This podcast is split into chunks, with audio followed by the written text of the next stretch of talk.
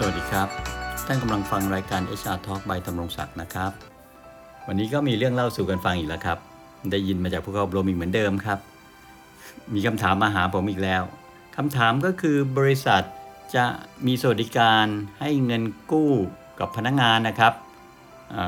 กู้เงินจากกรรมการบริษัท แล้วก็บริษัทก็จะหักเงินเดือนพนักงานนะครับที่กู้เงินในเพโรได้ไหมนะครับ เออคำถามคืออย่างนี้แหละครับ ก็คือบริษัทก็เจตนาดีครับ ผู้บริหารเขาเจตนาดีกับพนักงานน่ะก็เลยอยากจะมีสวัสดิการเงินกู้อย่างที่บอกนะครับ แล้วก็จะหักเพโรพนักงานเนี่ยถามว่าทำได้ไหม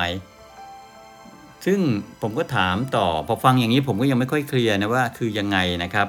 ก็ถามเขาว่าบริษัทมีระเบียบสวัสดิการชัดเจนไหมเขาก็บอกมีเขียนเป็นระเบียบสวัสดิการ ผมถามอ่าแล้วกู้ยังไงเขาก็บอกว่าจะให้พนักงานเนี่ยกู้เงินจากกรรมการบริษัท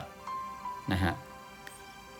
ย้ำนะครับกู้เงินจากกรรมการบริษัท เงินเป็นเงินของกรรมการบริษัทครับโดยกรรมการบริษัทก็จะคิดดอกเบี้ยในอัตราที่อ่าต่ำกว่าเงินกู้ภายนอกอะเช่น ต่ำกว่าธนาคารนะครับแต่มันไม่ได้กู้ไปจากตัวบริษัทเลยฮะผมเพราะว่าผมถามอีกทีว่าแน่นะคือเอ่อถ้าฟังอย่างนี้มันคือการกู้จากตัวบุคคลนะครับคือตัวบุคคลที่เป็นกรรมการบริษัทอะกรรมการผู้จัดการอะ ผมก็บอกว่าอ้าวทำไมไม่กู้ ถ้าบอกเป็นสวัสดิการทำไมไม่กู้จากเงินเอาเงินของบริษัทให้ไปล่ะเขาก็บอกว่าถ้าอย่างนั้นมันก็จะถือเป็นเงินได้ไงนะฮะซึ่งบริษัทก็จะเหมือนกับมีรายได้อะจากการให้กู้พนักงานกู้ยืมเงินอะนะครับโดยคิดดอกเบี้ย ซึ่งก็จะกลายเป็นเรื่องของการต้องเสียภาษีอะไรกันอย่างเงี้ยก็เลยเพื่อไม่ให้มันมีประเด็นตรงนี้ ก็เลยเหมือนกับเป็นการกู้กันส่วนบุคคลไป แต่ไปเขียนเป็นในระเบียบสวัสดิการว่ามันเป็นสวัสดิการการให้กู้ยืมเงินของบริษัทอะ ให้กู้ได้ 3 เท่าของเงินเดือนพนักงานอะไรอย่างเงี้ยนะครับ ซึ่งตรงนี้แหละครับผมก็เลยมองว่าการให้กู้เงินในลักษณะแบบนี้เนี่ยมันคือการให้กู้ยืมเงินกันเป็นการส่วนตัวนะครับ มันไม่ใช่สวัสดิการสิ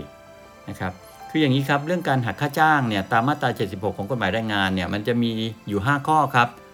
ที่นายจ้างสามารถหักหักค่าจ้างลูกจ้างได้อะแต่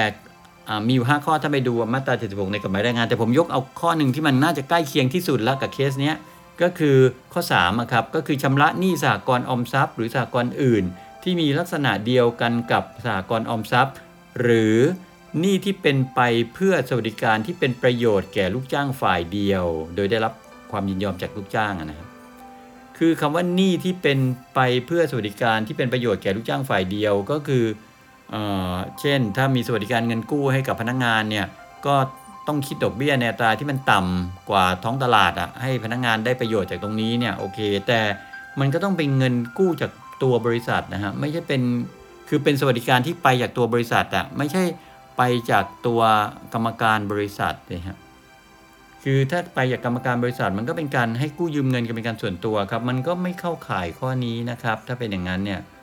แล้ว ถ้าไม่เข้าข่ายข้อนี้ก็คือ บริษัทไม่สามารถไปหักเงินเดือนพนักงานในเพโรได้ครับ ถามว่าเอาแล้วงั้นทำยังไง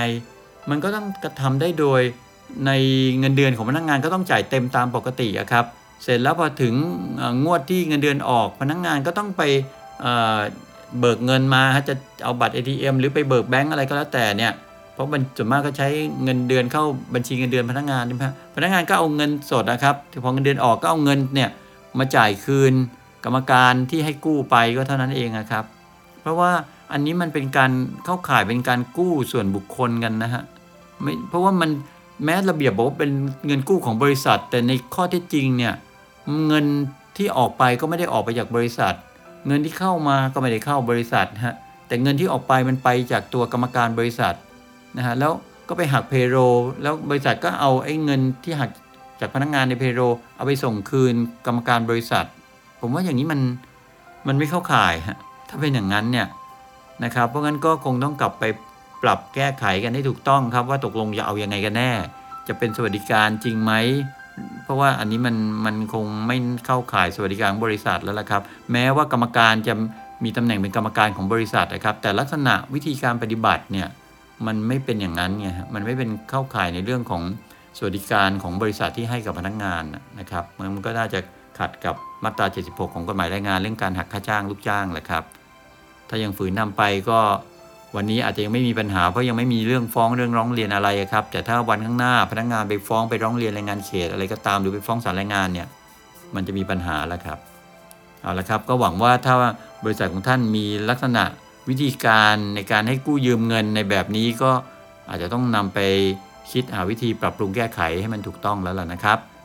คราวต่อไปจะเป็นเรื่องอะไรติดตามนะครับ วันนี้สวัสดีครับ